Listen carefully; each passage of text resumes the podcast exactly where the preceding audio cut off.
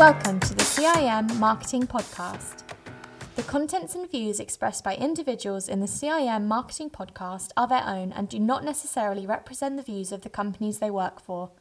We hope you enjoy the episode. Hello, everybody, and welcome to the CIM Marketing Podcast. And today we are returning to one of the great themes of the podcast, which is influencers and influencer marketing. And I'm delighted to say we've got a couple of great guests with us this week. We've got Henry Purchase, who is founder of Rough Water Media, and Michelle Carvill, who's actually a course director at CIM. Now, Henry runs SEO and content marketing at Rough Water Media, and he also has a successful TikTok account called A Couple of Things to Do, which has recently boomed and gained over 168,000 followers. Michelle teaches CIM's influencer strategy course, and she's an experienced senior marketer. She's a digital agency founder and is a five times published author in the digital marketing and social media arenas. Michelle, Henry, how are you two today? Hi, Ben. Hi, Ben. Fabulous. Looking forward to this.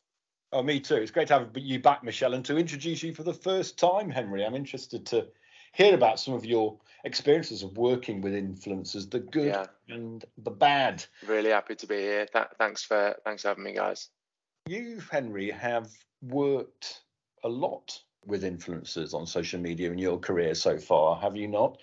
So um, before founding Rough Water Media, I worked with um, helped a friend run a marketing agency called Social 90, and they're sort of a full service social media marketing agency.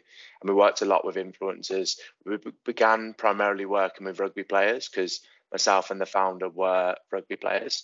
And um, so we worked with Alex Cuthbert, British and Irish Lion, um, a few Bath rugby players, and then also influencers such as Toby Huntington Whiteley. And I've sort of seen the good, the bad, and the ugly. And now I've started my own agency that sort of coincided to switching on the other side to to running a TikTok and a travel blog with my girlfriend. You say the good, the bad, and the ugly. That, as a journalist, makes me lean towards the bad and the ugly. Can you tell us a little bit about what you found in that side of the influencer world? Yeah, well, I think it's first to say, you know, I guess with any industry, any role, you're always going to get good and bad actors, people that are good at the job, bad at the job, and influencers are no different. Uh, particularly because I think as well, influencers, they have got there through being able to grow an audience, through creating amazing content. Maybe there's an element of their life that people are drawn to. They don't necessarily have to be good at business, good at organization, good at communication, which is why I've had it quite a few times where you're sending six or seven chaser emails to get a post posted to get paid. There's all sorts of stuff that I've seen. Um, also, fake followers that you can get bought as well. That I'm sure we're going to talk about a little bit later. But the main thing is just communication that, that I've found personally it's been quite challenging because influencers maybe they're that you know they're, they're spread quite thin they're building the social account they're working across brand deals and then you're sort of there in the middle trying to manage it all um, yeah, it can be quite challenging at times. Presumably, there are, Michelle, people who fall between the two stools. They're good at influencing, but they're a bit poor at the admin. What do you do as an influencer manager to handle that? Social media has changed what influencing means because relationship marketing, influencer marketing, partnership marketing has been around forever and ever. You know, oh, you do something for me to help me get into uh, in front of this audience and I'll do something for you. So this idea of of kind of collaborating with somebody so that they can introduce you to others is not a new thing. But social media, of of course, has enabled lots of individuals to be entertaining, to be creative, to be educational, and to create content that has grown, as Henry said, you know, an audience.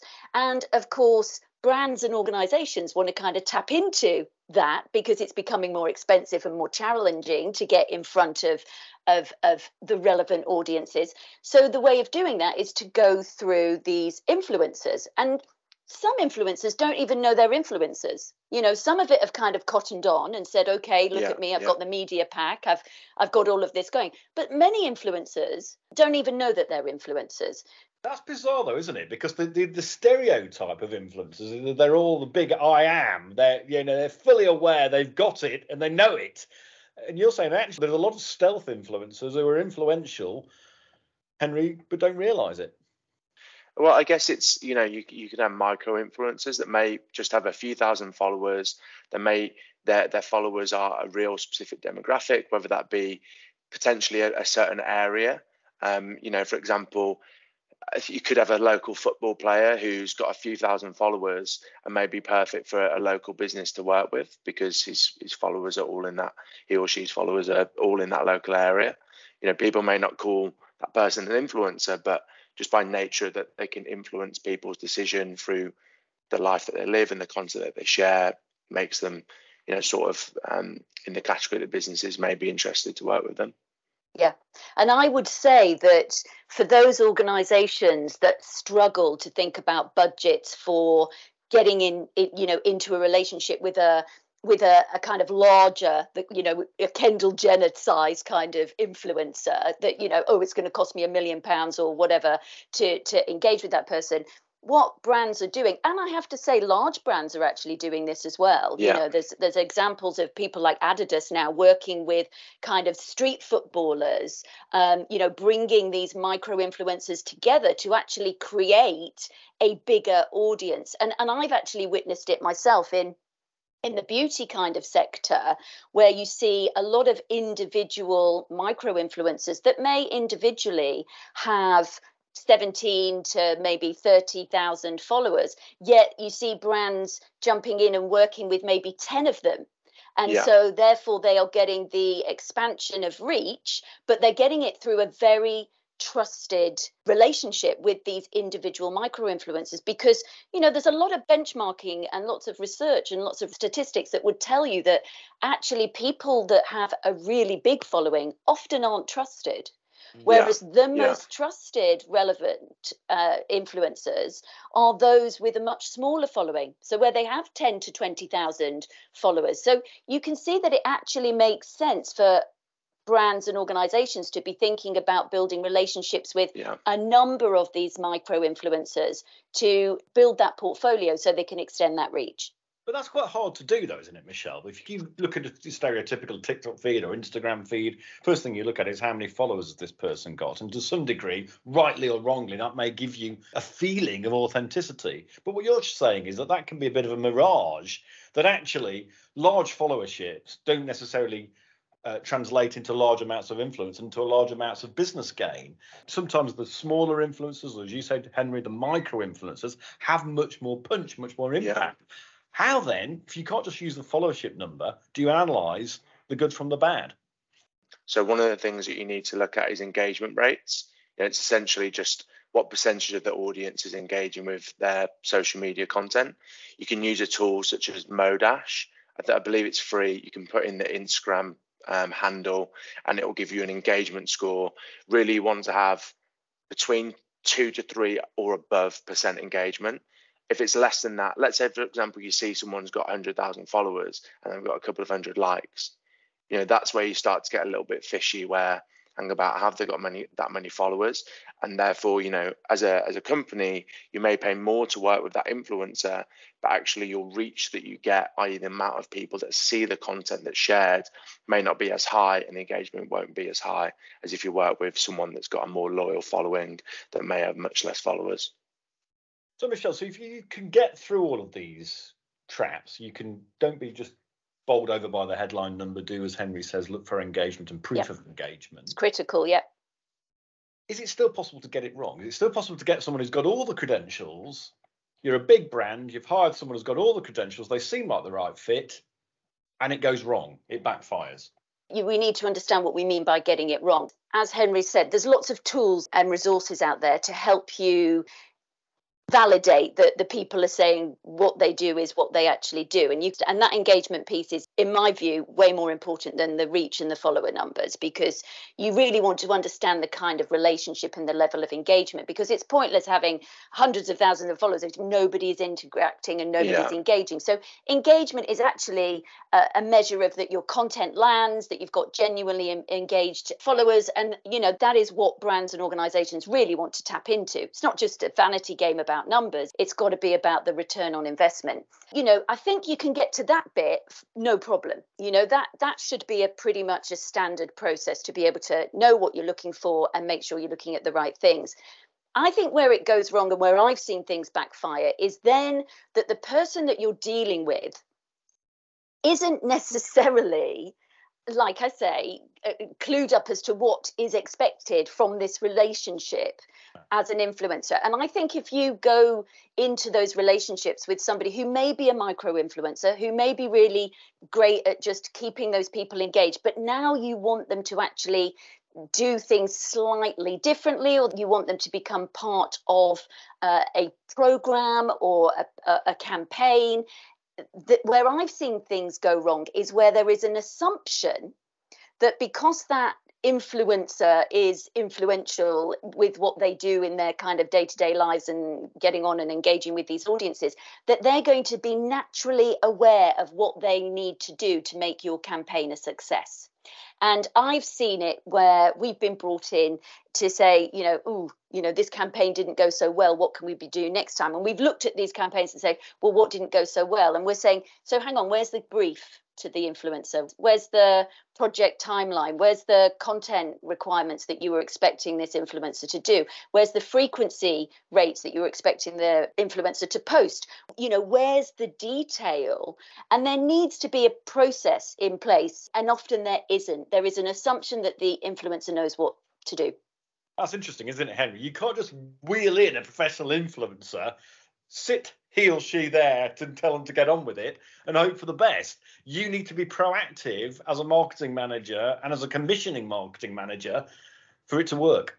Yeah, you've got to have really clearly outlined success metrics. So, what are the numbers that you want to see change? You know, for example, you might be a hotel. Obviously, what you want is more bookings. That comes through more website visits. That comes through more social media profile visits. But if you're working with an influencer and you don't know what the end result is, how are you meant to measure towards that? And how are you meant to determine whether the investment that you put in has given you a positive ROI or not? I've seen it recently on the other side. We're working with a couple of brands. The contracts I've seen so far, I've actually been really impressed with that I've received from brands, really clear what they expect from us. And actually, we haven't had to do any thinking. It's just we know exactly what we've got to do when we're there. And the rest of the time, we can just enjoy the experiences that, that we're being given. What are the sort of best and worst experiences that you've had, Henry, with influencers? In terms of the bad examples, we agreed to do five stories and two feed posts within, I believe it was four weeks. And essentially, I think 25% of the posts were done at the end of the month. And the company that we were working with, we're managing the influencer and working with a third party, was chasing us. We didn't get a reply from the influencer for two weeks. The funny thing was, we were managing their Instagram and we could see that they were DMing people, they were messaging people personally. Yeah, they weren't replying to our calls, WhatsApps, emails, but we could see that they were replying to people on their Instagram. So that was probably the worst example. It was a bit bit frustrating. Do the normal rules of business not apply to some influencers, Michelle Carvill? Well, they're not business people, you know, some of them. My daughter is 16 and uh, she's blown up on TikTok and is not a business person. You know, she's just really good at content and has got a great following. She wouldn't necessarily understand what that professional relationship needs to look like because she's just doing her thing on TikTok. And, you know, wow, if somebody's going to pay her and send her stuff to do that, isn't that great? So, again, it's contextual it's about the education it's about building relationships it's about setting expectations and not setting expectations that are enforced but actually working with your influencer you know seeing this as a partnership seeing this as a relationship Definitely. they they understand the audience they understand the content way better than the brand or the organization. So, you know, it's for organizations to be listening to the influencer, but it's also for the influencer to be listening to what the expectations are of the brand and the organization from a professional perspective as well. This is fascinating. So your daughter has sort of almost fallen into being an influencer, is what you're saying. She yeah. must have expertise in some area. Well, I, I, don't know if it's expertise, but I suppose she's got a real passion for kind of special effects makeup, and ah. and she is an artist. You know, she's very artistic, and so she does all these kind of transformations of of one look and through to another look and various other bits and pieces. And I suppose people like that, you know, and she knows not to do it for too long or how it needs to run you know she's she's kind of picked up over the the months that what works and what doesn't work and has got this following. And she says it's so good because there's no hate on this there's no negative stuff it's all really positive and and um, creative. So yeah she she loves what she's doing. And of course because she's been getting literally millions of views on videos, then she will start to set alarm bells going with the influencer agencies who have now been contacting her over the past few months to say, Can you do this? Could you do this? Could you do that? But what's interesting is she has pushed back where they have said, Can we do this? Can you do that? Can you do this? She's like, You know what? I can't do that frequency because that wouldn't work with the audience. And no, I can't put those kind of trends over the top because I don't do that and it would look weird with my audience. And so, you know, they've had to kind of have these negotiations to the extent that at one point she said, you know what, I don't think it's going to work. I don't think I'm the right influencer for you. And they've said, you know what, we like what you're doing we like what you stand for we'll go with what you're, you're doing and we'll look at it you know? And then they've even tested things where she said i'll do it your way and let's see what happens. Hmm. and and then she'll say to you I, I can tell you now what's going to go wrong and i can tell you how many followers and how many views we're going to get on this. Um, and then she said and i can tell you how many followers and how many views we're going to get on my take of this. And of course when they see the difference they can trust what's going on. So i think it's a partnership. You know it's learning from one another it is a partnership. It's a fascinating example of someone who's got in, she's got a skill, she's got a passion for special effects makeup, and has then been picked up as an influencer for special effects makeup, not a business person, 16 year old girl, but actually is acting as a consultant rather than a supplier to her clients. And a client's like are best placed to listen to her. But Henry Purchase, do you think the big brands and big companies are aware that the relationship does have to be, as Michelle puts it, a partnership and not a client supply relationship if it is to work properly? There are the big brands that are aware of it and working more. But I would say it's on the influencer side to be aware that if they want to charge the most for their services, if they want to be known as an influencer that can provide the best service and the best return, they do have to be a consultant. They know their audience better than anyone. So if they're being told how to get engagement and work with their audience by a business who realistically, most of these businesses, they don't know how to build a brand they're, they're, they're there because they've been there for a long time. They're a big business, but in terms of reaching this new demographic, they're not yeah. experts in it. So you you have to, as an influencer, be a consultant and look at it on both sides and figure out what's going to work. There are so many influencers, fake and fabulous, and everything in between out there. If you're a brand going out or a marketing partner going out, where do you start? Well, I think there are lots of different ways of starting. I mean, you're either going to go to an agency, you know, somewhere like Henry is working with, and and I mean, there's been an explosion of influencer agencies since 2016. We've seen like a hockey stick trajectory about how this industry has grown, and so um, and so there are thousands, I mean, if not millions, of of influencer agencies that, as a brand and organisation, you could go to one of these and say, "This is my brief. Da da da. Find me the people," which is exactly what has happened to my daughter's situation. They are out there scouting and looking for the next person who's going to blow up and and who's doing what and they are out there finding these people. And many influencers or these people who don't really see themselves as influencers but would like to be an influence can register themselves onto these platforms as well. So you know so you've got people registering and you've got brands kind of looking and it's almost like this blind date situation. Let's you know dating app let's match them up. So there's that kind of process. But sometimes it's not just about, I want more followers or more bookings. Sometimes it's a case of, do you know what? We need some content because yeah. we've got a big content gap here and we don't have anybody explaining how this works from you know a to b. So we need somebody to kind of create the content for us. So therefore depending on what the objective of the brief is you're looking for different things. You're either looking for people that can convert really well you're looking for people that can create really the type of content on the platforms. You know so if it's like oh we need somebody who's really good at video oh we need somebody that's really thought leadership focused it, it will all be very contextual based on what it is you're looking for. So in our perspective, we we're tracking this, we're looking for this actively, and then we are approaching people directly and and saying this is the brief are you interested and uh, building these relationships with with people and then bringing them on board uh, to become part of the project. That is what's really paid off. We've built some brilliant relationships. And of course, these relationships aren't just one hit wonders. These are things where we're saying, okay, we're going to do this campaign in quarter one. In quarter four, we're going to do a different campaign with you in 2022. Absolutely. In 2023, we want to run this campaign with you. So, you know, it becomes a partnership that is a business partnership that may go on for years and years. Great influencers can become a great part of a great business. Well, they're ambassadors, yeah. If it's not broken, don't fix it. Yeah you know, as a business grows, influencers will grow. Um, and especially as the platforms evolve as well. TikTok's really the massive one at the moment for organic reach, but there'll be a new one in the future.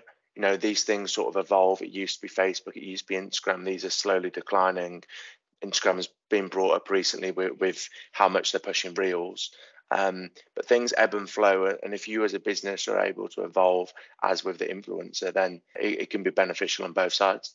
Have you got examples of where you've seen a step change in the, the performance of a business, either on the content side, either in terms of profile, thought leadership, or in terms of the commercials, by the introduction of a great influencer?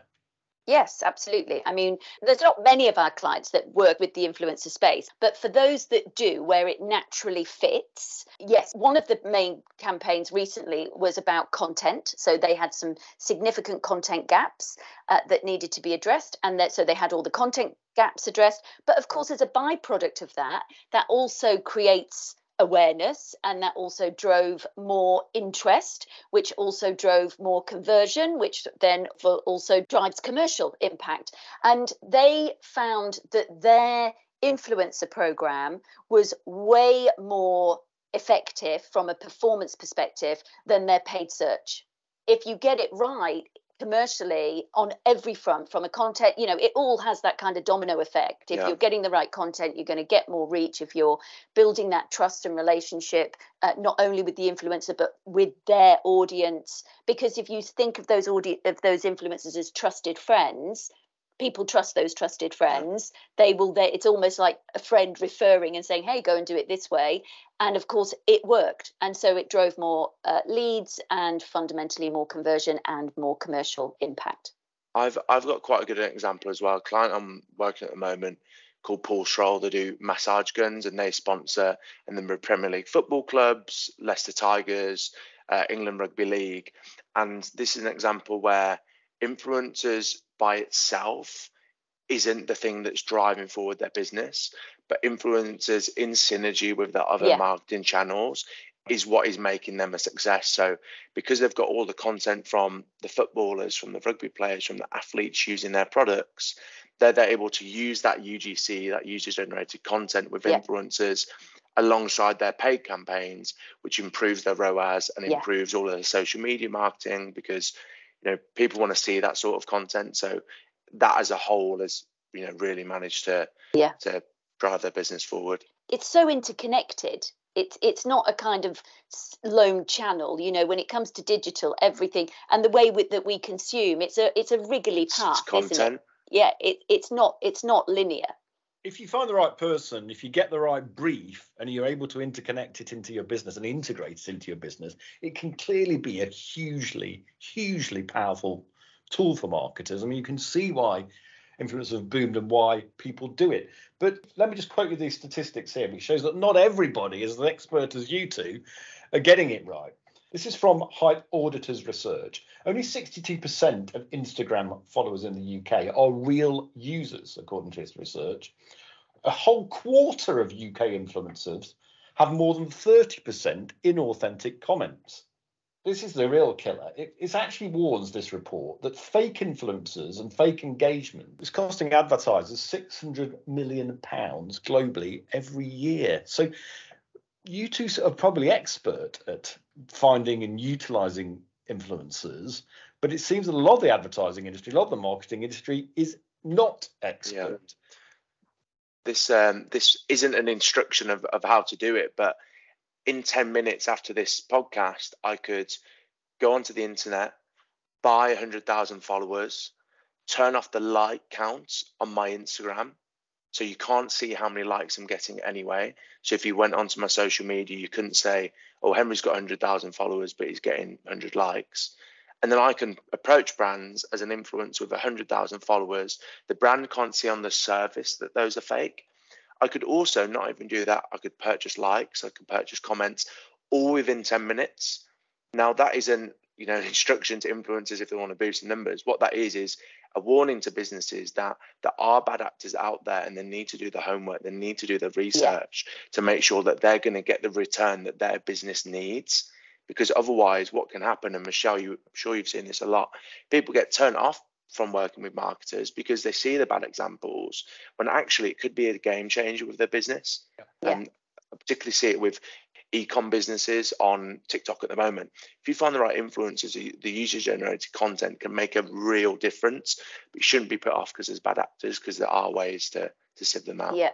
And I would say it's a bit lazy, I think, you know, but not to now. I, I mean, I see these reports and I read these reports, but I do think that there is enough, there are enough of the other tools to kind of weed that out. You know, Henry's absolutely right. You could do that. But really, as a brand, if you're going to be investing serious investment time resource money into you want to check these relationships out yeah. right? It's got to be you've got to you wouldn't just go to any other and say oh we just want to scale this and get this out to anybody. And if you're doing that then you may get your fingers burnt and in some cases i think you deserve to because it's it's pretty lazy. So do the work check them out. That's not building a relationship. You know that's just easy that's just almost like oh get somebody else to do it for me. We're not really bothered but we're going to kick and scream if we get it wrong. You know so so actually either work with your agency or really do the due diligence yourself because there are no excuses now not really to be checking out who it is you're working for checking their engagement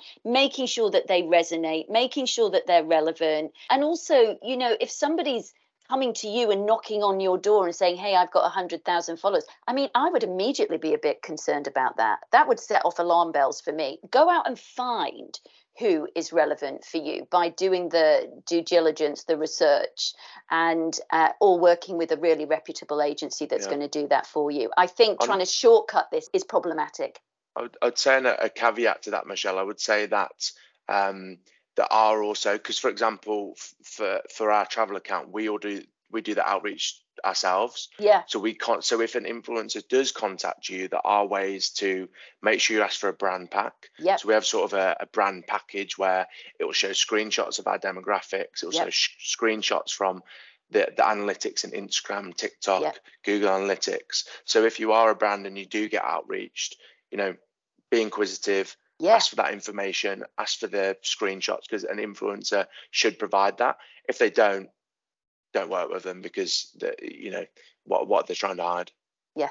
The 600 million pound loss globally suggests that people are a bit lazy, i.e., they're lacking application or they are inexpert, they're lacking knowledge. Both of those two things can be rectified if yeah. you know how to manage this space. So I'm going to put you two on the spot. I want three top tips for being a good commissioner of influencers.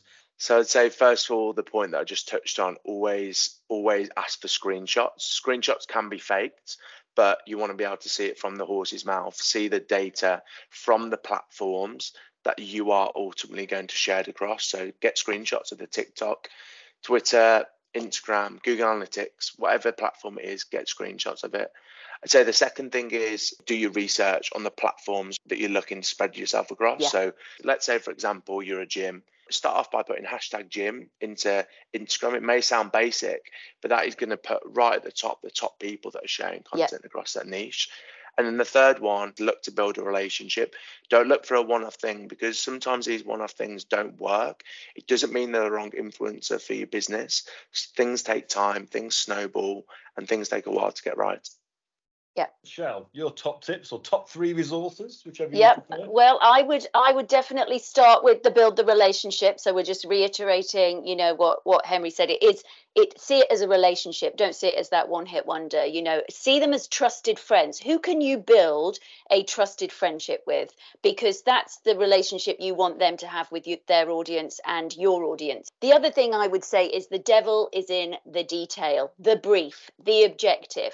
Make sure it is absolutely spelled out what it is that you expect of that partnership, of that relationship, when you want it, how you're going to expect it, lines of communication, all of that stuff clear and really upfront about that because if I've seen things fall off and fall wrong, I've often asked, well, where's the brief? Where's the Uh, uh, uh, it's all a bit higgledy piggledy. And sometimes you are dealing with 16 year olds that may not have that kind of professional acumen. So, you know, have the brief, have the detail. And the final other thing I would say is is this listening piece you know listening in doing the research as henry said finding out making sure that you are working with the right people that they are experts on that channel um, so listening in from that perspective but also listening in to what the influencer is feeding back to you as well that you know as that brand it is a partnership. And so listen to what they've got to say because they know these channels they know what's going to work they know these audiences better than the brands and organizations that are trying to get into that space. So you know it may feel a bit diff- difficult for a brand manager at Adidas to be listening to a 16 year old saying, well, actually, it's not going to work that way. You know, uh, uh, you've got no marketing experience, 16 year old, but I've been in this business for 30 years. Actually, they know this platform. So open your minds and listen. Open your minds and listen. Make sure that brief is tight and on the money and you both said make sure you build an ongoing relationship. The other thing I will add here is there is help out there. You know, it is a bit of a minefield. Let's be honest, it is a bit of a minefield getting this right. Henry, you have penned an article on CIM's Content Hub quite recently. Um, about how to work with influencers if you're a small business. So there is resources out there. Go and have a look on CIM's content hub for Henry's piece. I do commend it to you. Are there any other resources you'd like to plug quickly as we come to the end of our time? Um, a couple of things I share with uh, delegates on when we're training on the influencer strategy course is um, there's the influencer marketing benchmark report that comes out every year. It has got useful stats and data and insights about what's happening across the platforms. I actually find that quite useful for some of the insights. If you're building a business case about how big this is or what the opportunity is and you need data and insights, I think that's quite useful. I think for case studies and what people are doing and creativity and what's working and how, because I mean, influence is so many things. You know, there are so many different types of influencers. Influencers could be your own customers, for goodness sake, you know, who just love your product and you're going to work with them and they're going to become ambassadors. So, you know, it, it, it could be that they're a subject matter expert in your business, it could be that they're an academic or a thought leader. So, they can be lots of different things that influencers are. So, what I like to look at is the influencer marketing awards. So looking back at who's won, what won, what won the best this award, what won the best use of this award. I think that can be really quite useful for brands and organizations uh, of all different sizes and sectors to just kind of pick up some ideas and think, oh, that was quite you know we we could be thinking about doing that. That's quite interesting. So i think look at what others are doing. Look at what has won awards and is a winning formula and uh, and just get some ideas around that. So i think that can be quite useful the influencermarketingawards.com look at what your 16 year old daughter or, or son is doing. Oh yeah. Because that is the feet on the ground. People were laughing at tiktok six six months ago, two years ago, saying it's just for kids. The fastest growing demographic now yeah. on TikTok is in the sort of 35 to 50 year old range. Yeah. So, yeah, it may start off with your 16, 10 year old, whatever it is, they child, dancing videos, whatever it is, but it soon trickles up. So, yeah. Um, yeah. you know, look, look what they're using and don't be surprised if in a few years it, yeah. you find yourself on there too. I mean, my husband is in his late 50s and is the kind of insights and things that he just loves listening to. So, where do you get that TikTok? TikTok. He's always sharing TikTok videos to me about somebody this thought leadership pieces, but humorous yeah. and funny and short and punchy and just brilliant, you know, super creative. So, I validate that, that Henry is right, you know, so so it's not just about the kids don't dismiss these new platforms of kids because they'll come and catch you up and they'll suddenly take over the world. Michelle and Henry, thanks very much for your time and insights today. There have been some fantastic insights today, which I'm sure our audience will relish. Um, thank you again for joining us on the show, and I hope to invite you back very soon. Thank you very much indeed. Our pleasure. Thank you. Cheers, Ben. If you've enjoyed this episode, be sure to subscribe to the CIM Marketing Podcast on your platform of choice. If you're listening on Apple Podcasts, please leave us a rating and review. We'd love to hear your feedback. CIM Marketing Podcast.